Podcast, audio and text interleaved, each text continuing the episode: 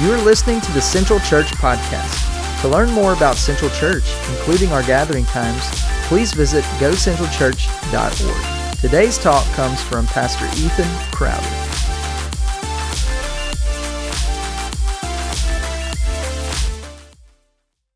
Well, good morning. It is good to see you today. If you have a Bible, go ahead and meet me in Exodus chapter 20. Uh, Exodus 20 is where we will be today. If you are new with us, uh, I want you to know how grateful I am that uh, you've chosen to worship with us today. My name's Ethan. I get the great privilege of being the pastor here at Central. And uh, Casey mentioned Discover Central just a minute ago. I, I walked in there before I, I came in here, and uh, that room right now, even in the middle of July when people are traveling, is full of people just like you who have been checking Central out and are taking their next step. And so uh, when Discover Central rolls back around at the beginning of August, I hope that you will uh, you'll join in and you'll find out what makes us tick at Central. I like to tell people it's not a secret; it's Jesus, right? That's that's why we are here. So, uh, Exodus chapter 20 uh, is where we're going to be. Uh, several weeks ago, we started a series, uh, and we're continuing on called Words from the Fire, and we're looking at the Ten Commandments. And so, we're taking each commandment and just seeing what would the Lord say to us today, and then uh, also asking, uh, how does this commandment, how does what the Lord says here, how does it point me forward? How does it push me to Jesus? Because that is the purpose of the law, as Paul tells us. now, I have four kids, and uh, one of the things I've learned over the years of parenting is that there is no one more creative than a five year old little boy. Uh, no one smarter than a five year old little boy, no one more creative. Uh, my, uh, uh, my kids, it seems like there's always a birthday or a holiday or just because it's Tuesday, and so grandparents are calling us, texting us, saying, Hey, uh, I'm going to buy the kids something. What do they want? It's never what do they need right? It's what do they want? And so we tell them, uh, you can buy them whatever it is as long as it's not a toy. Right? They don't need any more toys. And so, uh, because uh, grandparents love them and they love us, uh, they buy them pajamas or something like that and a toy. Right? Uh, uh, but one of the things that, that I've learned is that it doesn't matter what kind of gift you give to a little boy or a little girl, that gift can and will be used as a weapon at some point. Uh, so, not long ago, uh, my boys had been given pajamas, and we tell them to take them upstairs to their room, and we're assuming, right, like this is safe. It's just Spider Man pajamas. And uh, we hear some tussling, and I walk upstairs, and the pajamas have been turned into nunchucks, right? And they are hitting each other, beating each other up. Uh, their two year old sister's taking cars and throwing them at, at them uh, just because you get wrapped up, and I'm throwing cars at them. Right? It was a fun, uh, fun time, right? But, but you, maybe you've been there, right? You've been there where uh, you give a gift as one thing, and whether it be a little kid or someone else, they use it for the completely wrong purpose or for a completely different purpose. But here's what I know that it's not just little boys and little girls that do that. Actually, you and I do that as well. That we take gifts that are given to us by our God and we use them in ways that they were never intended to be used. In fact, what we do is we take good gifts from God and we turn them into bad gods. We take good gifts and we turn them into bad gods. We turn them into little idols. This is why the Ten Commandments begin with, shall have no other gods before me, and don't make any idols. Because the Lord knew that Israel and us today, our hearts are prone to making idols. Uh, to taking God's good gifts and worshiping them rather than Him. And so this morning, as we look at Exodus 2014, at this seventh commandment, we're going to see this truth that this is really the heart behind the commandment that we turn good gifts into bad gods. So uh, stand with me as we honor the reading of God's perfect and precious word uh, here in Exodus chapter 20. Um, let's read this together. Uh, Exodus 20, verse 14 says, You shall not commit adultery. This is God's word. You can be seated. yeah. uh, you know, I, last week I thought, oh, I can preach on you shall not murder. I can do anything. Then I read the next verse and I was like, oh, man, I got to stop saying things like that. Uh, you shall not commit adultery. Amen and amen. Would you uh, pray for God's blessing on our time together with me? Father, we understand this morning that we are here for holy work. Father, we understand this morning that anytime we come together to worship you and to study your word, this is serious. And Father, I pray that you would speak to our hearts this morning. Father, just as David said in the Psalms that, that your law would revive our souls. And Father, I pray this morning as we study this command that we would see you and that we would see Jesus. So, Father, we pray this and we ask this in Jesus' name. Amen. We, we're good at turning good gifts into bad gods. And so we have this command you shall not commit uh, adultery. And rather than taking and trying to pull this one verse apart and understand all of these things, really, I think the best way for us to understand uh, what it means to not commit adultery is actually to understand the gifts that this command is seeking to protect, or the gifts that this command is even seeking to give. And so, first, we need to understand God's gift of marriage. God's gift of marriage. Marriage is a good gift unlike any other gift. But when we misunderstand it, or when we misuse it, or we practice it poorly, marriage becomes a good gift that is turned into a bad God. And this seventh commandment, this you shall not commit adultery, it's a commandment given to protect marriage. Uh, throughout Scripture, there's a, a, high value placed on marriage as a, a covenant relationship. And the reason that this high value is placed on marriage is because of that word covenant. Right? You, you can't understand the Scriptures without understanding that word covenant. In fact, if you want to understand how is the Bible put together, the Bible isn't put together with 66 books. The Bible is put together with covenants. That God has progressively revealed himself through Scripture, through these covenants. And he, he makes covenant with individuals, he makes a covenant with people. And the marriage covenant is to be a picture of God's relationship with his people. So when God's people love and follow him, then we're like a bride loving and following her husband. But when God's people sin, and all sin is against God, then we're breaking that covenant. John Frame, he says this. He says, All sin is spiritual adultery. Uh, all sin is spiritual adultery. It's, it's violating the covenant that God has made with us and that we have made with Him. So, what is adultery? Well, we could define adultery like this adultery is marital infidelity that breaks the covenant bond of marriage. It's marital infidelity that breaks the covenant bond of marriage. But understand this you don't have to be married to commit adultery. Right? Any, any kind of intimacy that should be reserved for a husband or a wife that is practiced outside of covenant marriage is adultery.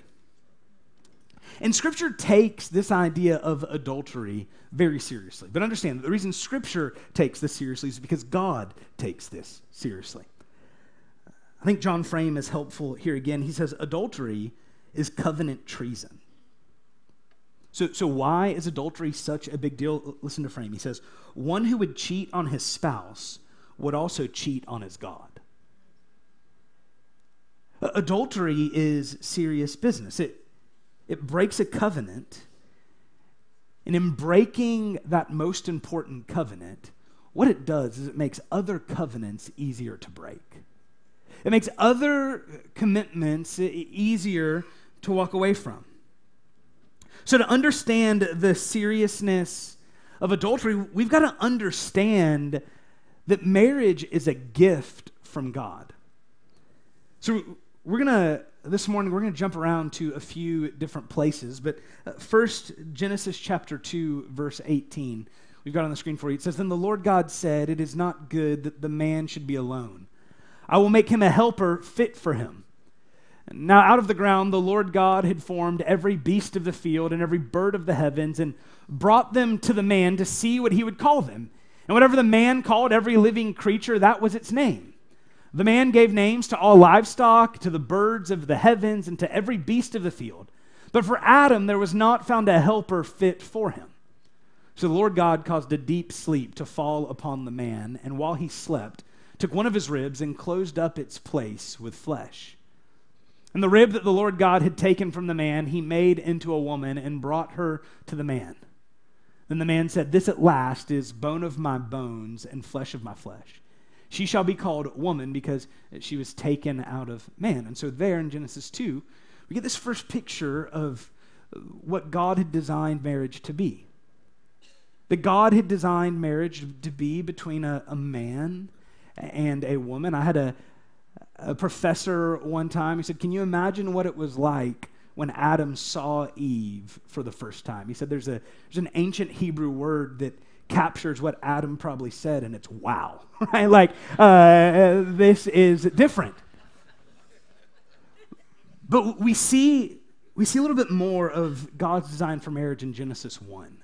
Genesis 1.28, we read this, and, and God blessed them. And God said to them, Be fruitful and multiply, and fill the earth and subdue it, and have dominion over the fish of the sea, and over the birds of the heavens, and over every living thing that moves on the earth. See, marriage from the beginning has always been a relationship between one man and one woman for life to bring God glory. This is why God called Adam and Eve in Genesis 1:28 to be, to be fruitful and multiply.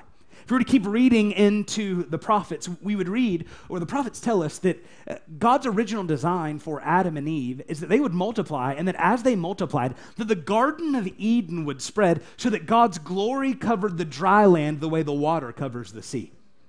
Right? And that's the same is true today. The, the reason that the Lord entrusts you, mom and dad, with kids it is so that his glory would continue to go right? So that his glory would continue to be seen, his glory would continue to increase around the world and across the globe. See, from the beginning, marriage has been a relationship between a man and a woman for life to bring God glory. So understand this that anything other than that is by definition not marriage.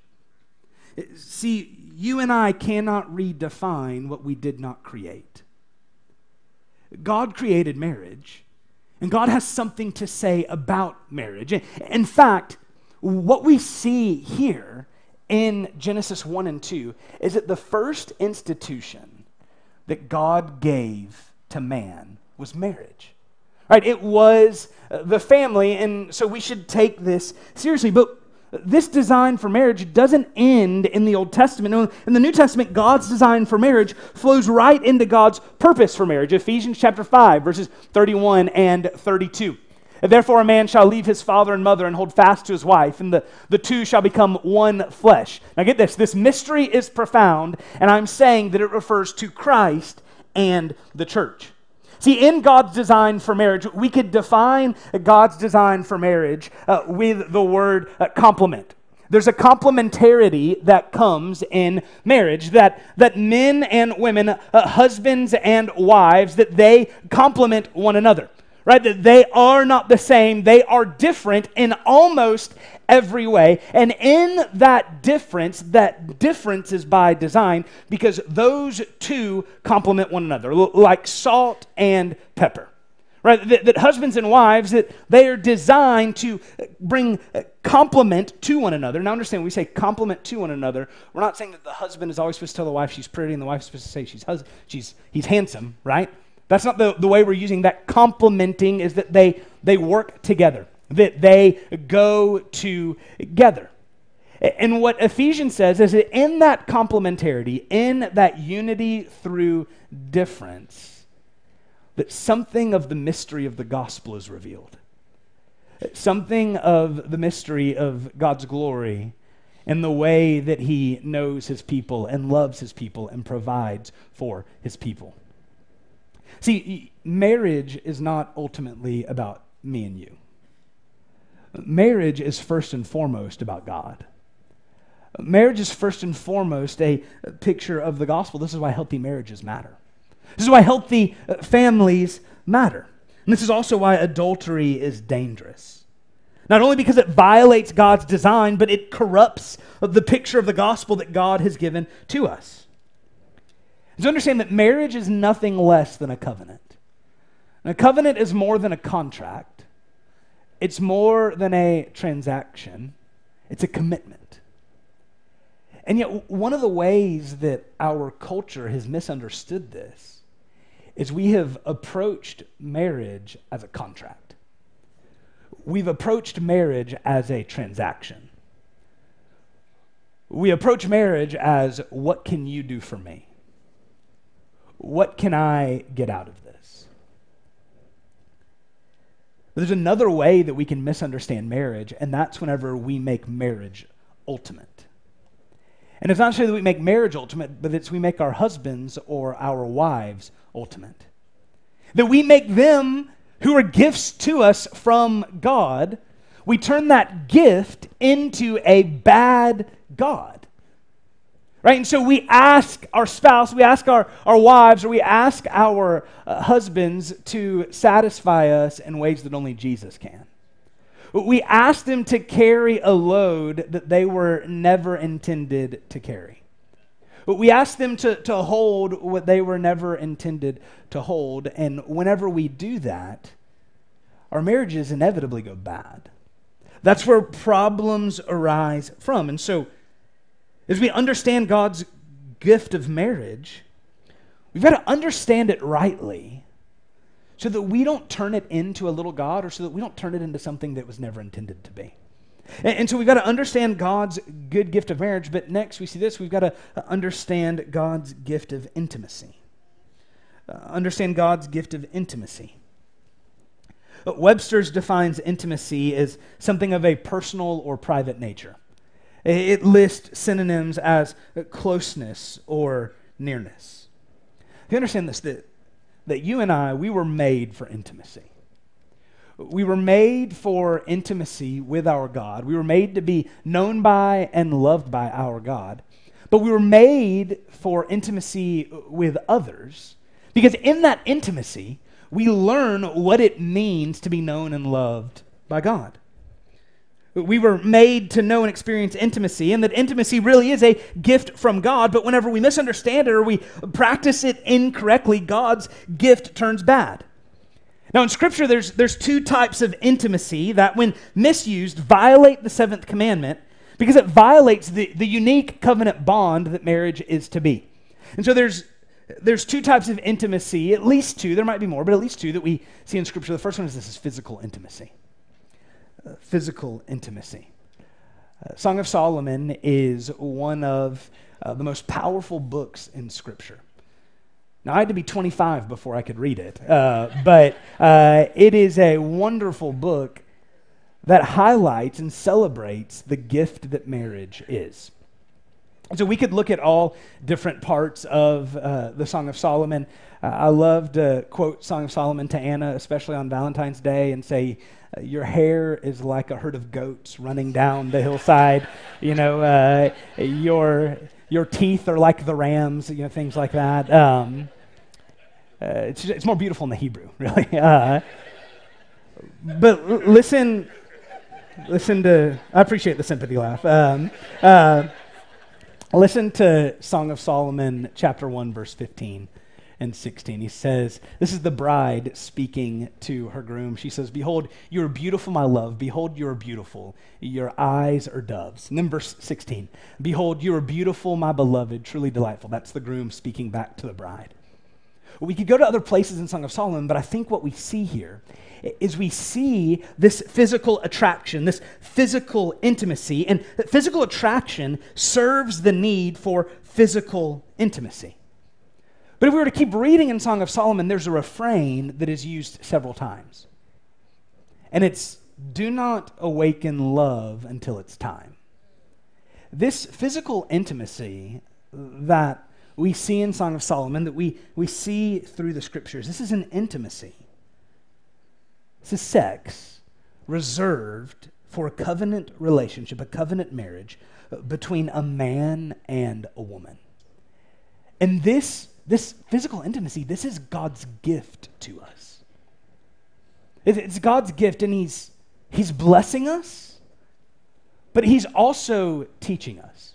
Actually, I think that this is one place that uh, the church as a whole, not just our church, but churches as a whole, that we have to do better at in discipleship. And with our, our middle school and high school students, that, that when we talk about sex, that we always talk about it as something dangerous. We always talk about it as something not to do. We always talk about it, and, and we talk about it, we tell half the truth. But the rest of the truth is that sex is a good gift from God, given to us to be enjoyed in the marriage relationship, in the covenant relationship. So we see this physical intimacy, but then there's a second kind of intimacy, maybe one that's less obvious, but it's emotional intimacy.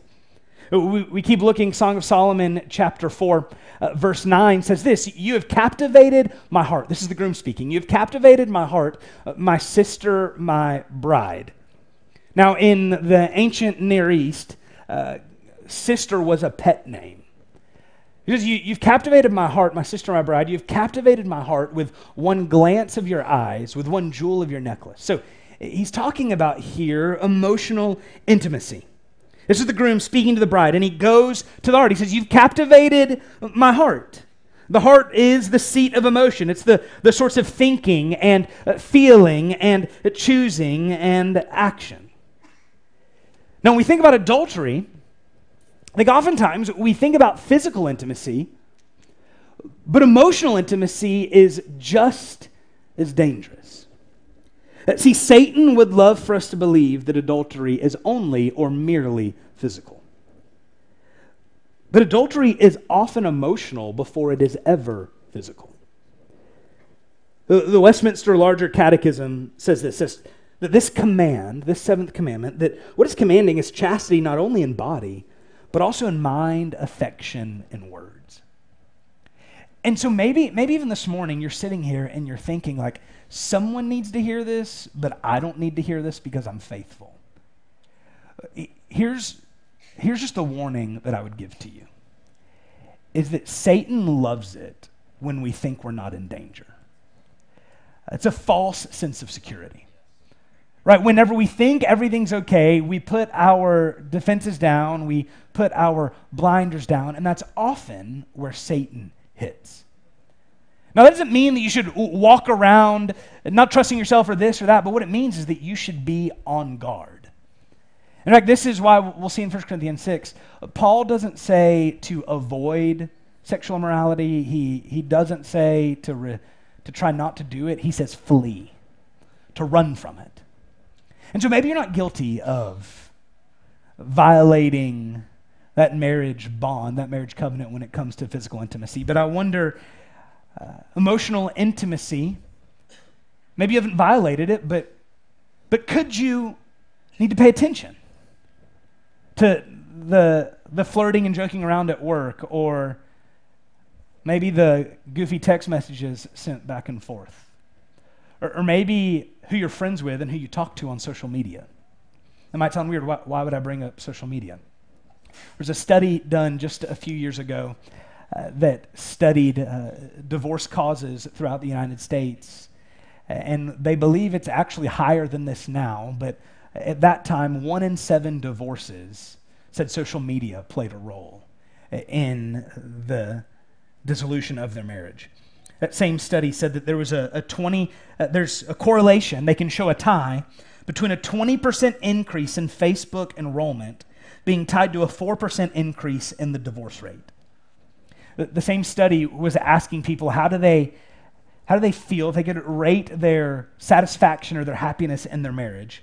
And it found that people who do not use social media were 11% happier in their marriage than those who do.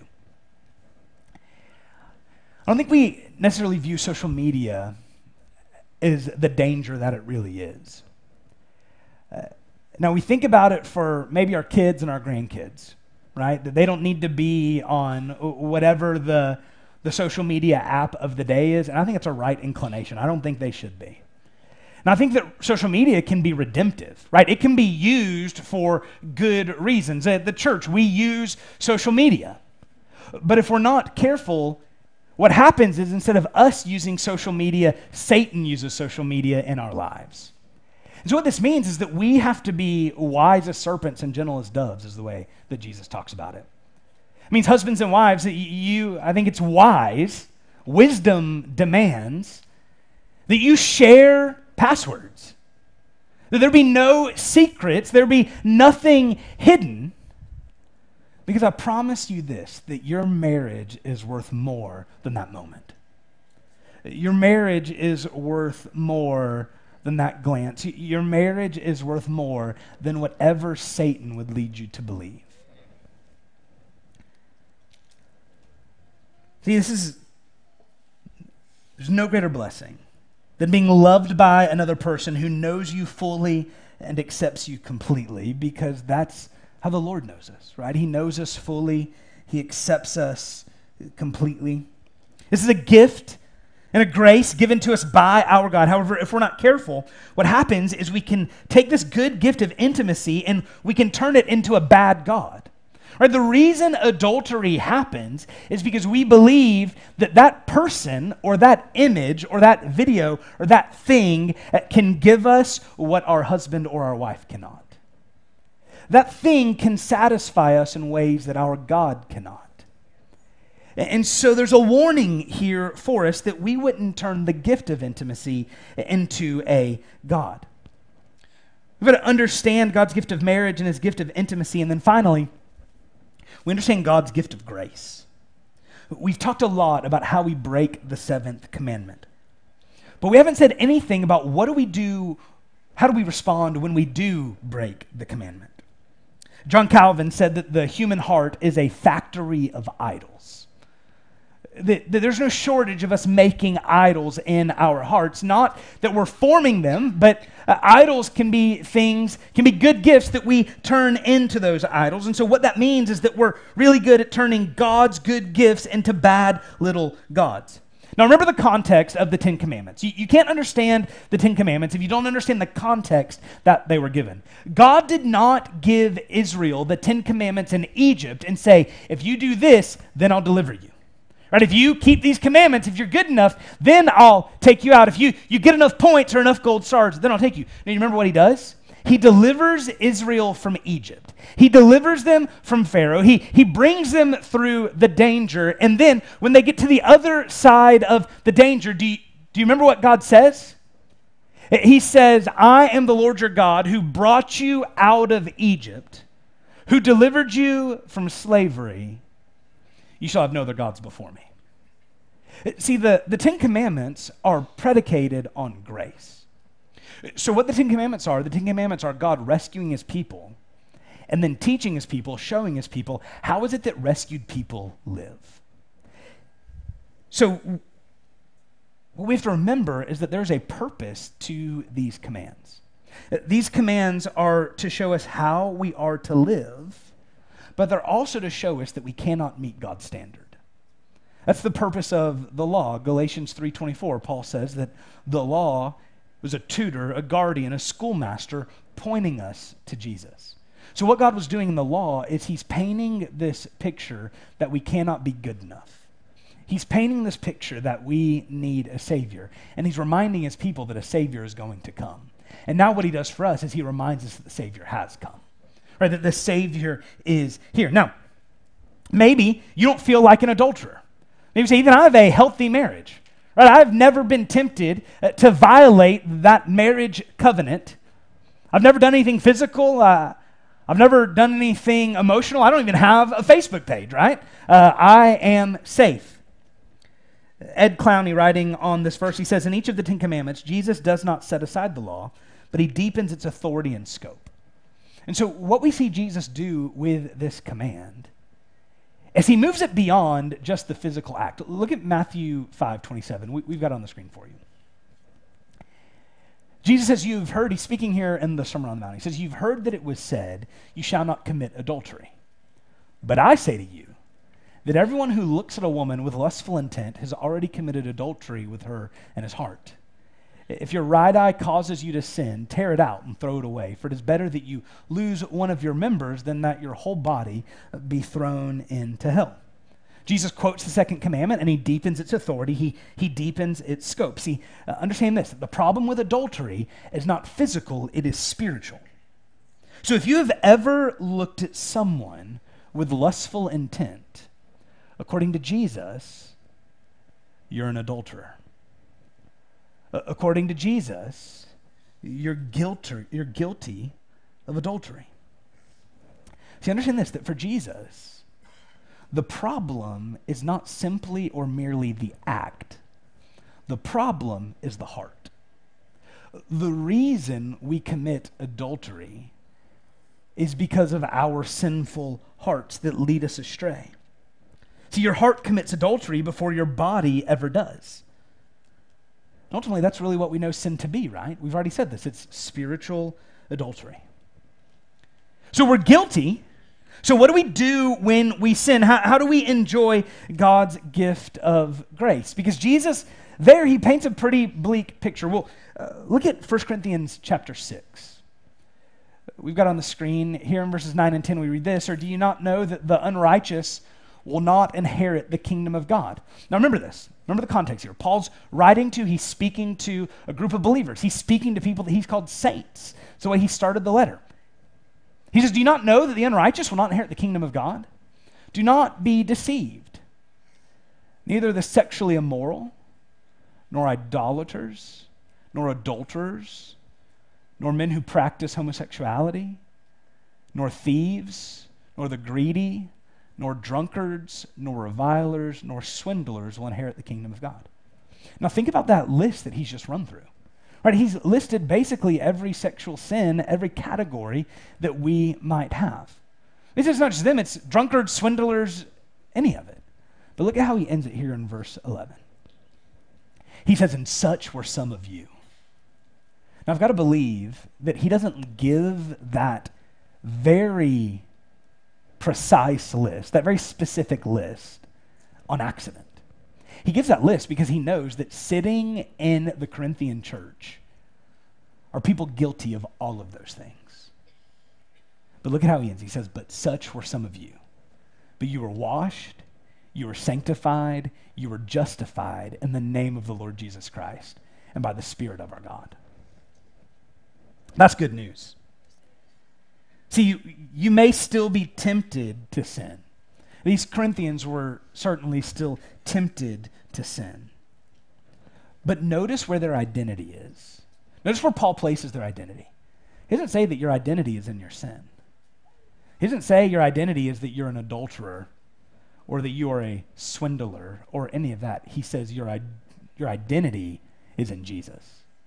He doesn't say, such are some of you. No, what does he say? He says, such were some of you. But something has changed that you were washed and you were sanctified and you were justified in the name of the Lord Jesus Christ and by the Spirit of our God. See, our identity is not in our sin. Here's the thing our identity is in our Savior.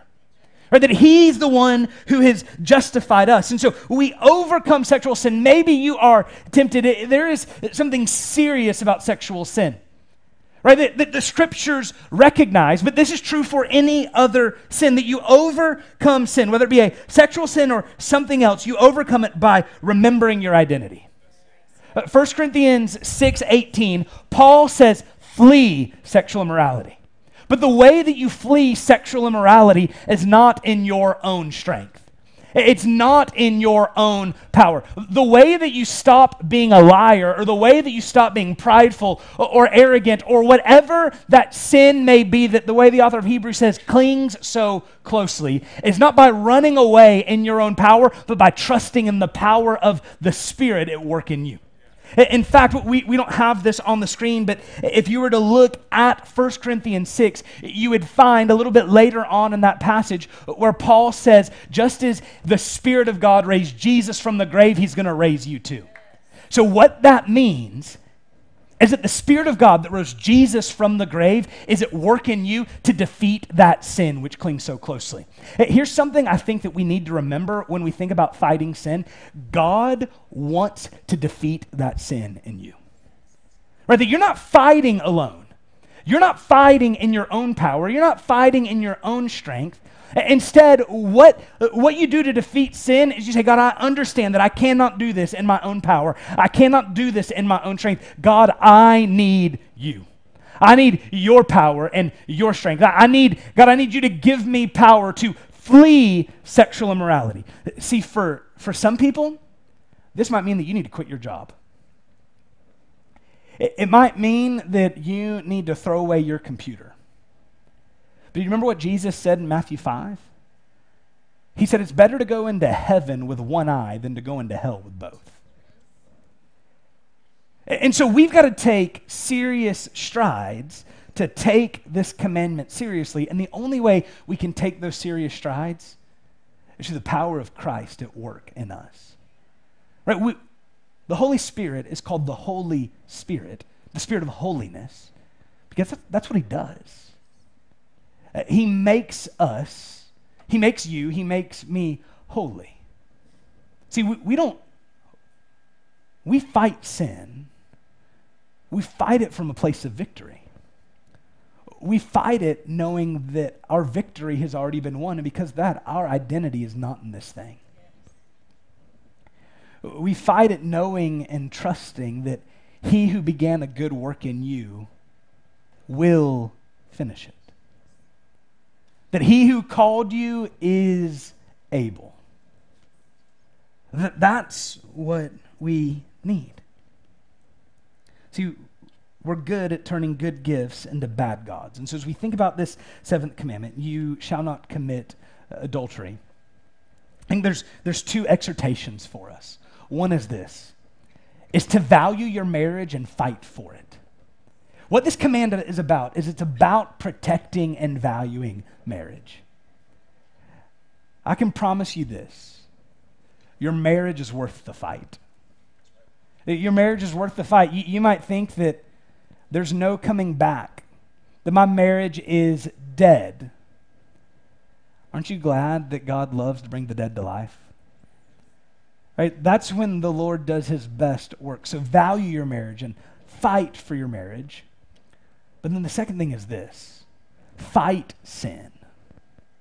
John Owen, he was a Puritan pastor, he said this. He said, either be killing sin or sin will be killing you. Uh, sin in general is not to be played with, and sexual immorality is to be run from. It's to be fled from. And so you've got to uh, fight against sin, but you fight understanding that it's the Spirit of God at work in you fighting on your behalf. And it's He's the one that is empowering you to say no to temptation. He's the one that's empowering you to resist the urge. He's the one that is uh, teaching you and showing you and reminding you that Jesus is better than whatever that sin might offer. That Jesus is always better. And I think for some of us, maybe we need to learn that today. Or, or maybe we need to be reminded of that today that Jesus is always better. And so some of us, maybe you're struggling with some kind of sexual immorality. Maybe you're struggling with some other sin. And the reason that we sin is because we like it. The reason that we sin is because it makes us feel good in the moment. The reason that we sin is because we don't think it's that bad. We believe the lie. The reason we sin is because we believe that that sin is going to satisfy us in ways that Jesus can't. But here's my promise to you Jesus is always better. Jesus is always better.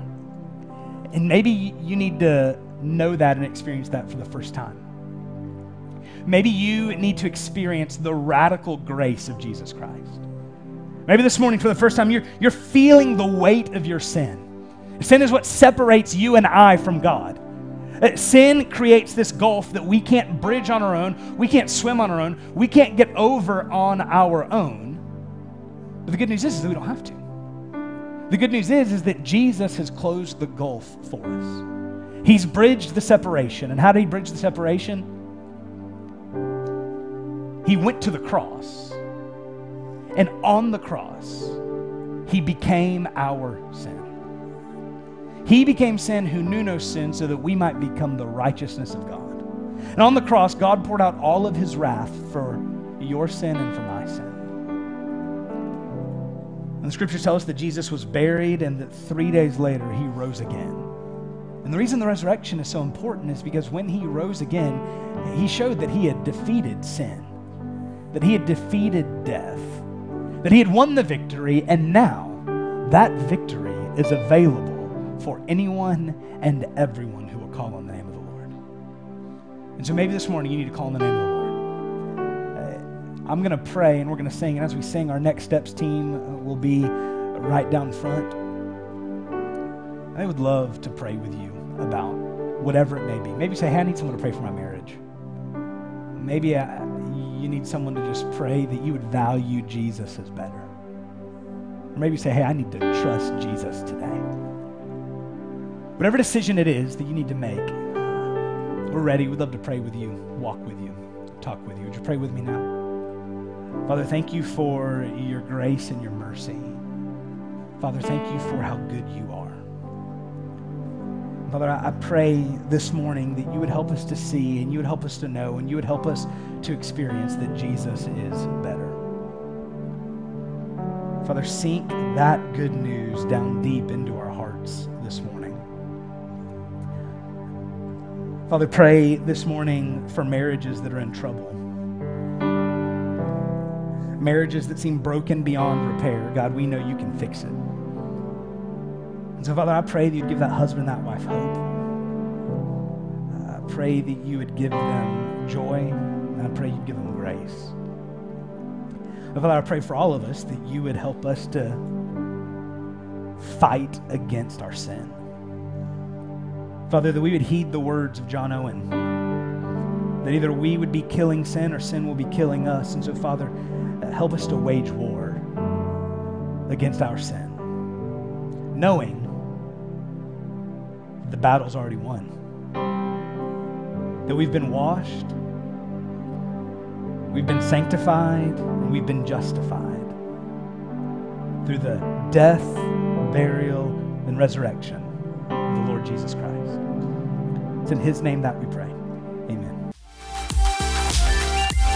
Thank you again for listening to the Central Church Podcast. For more information on how to take your next step, visit us online at gocentralchurch.org.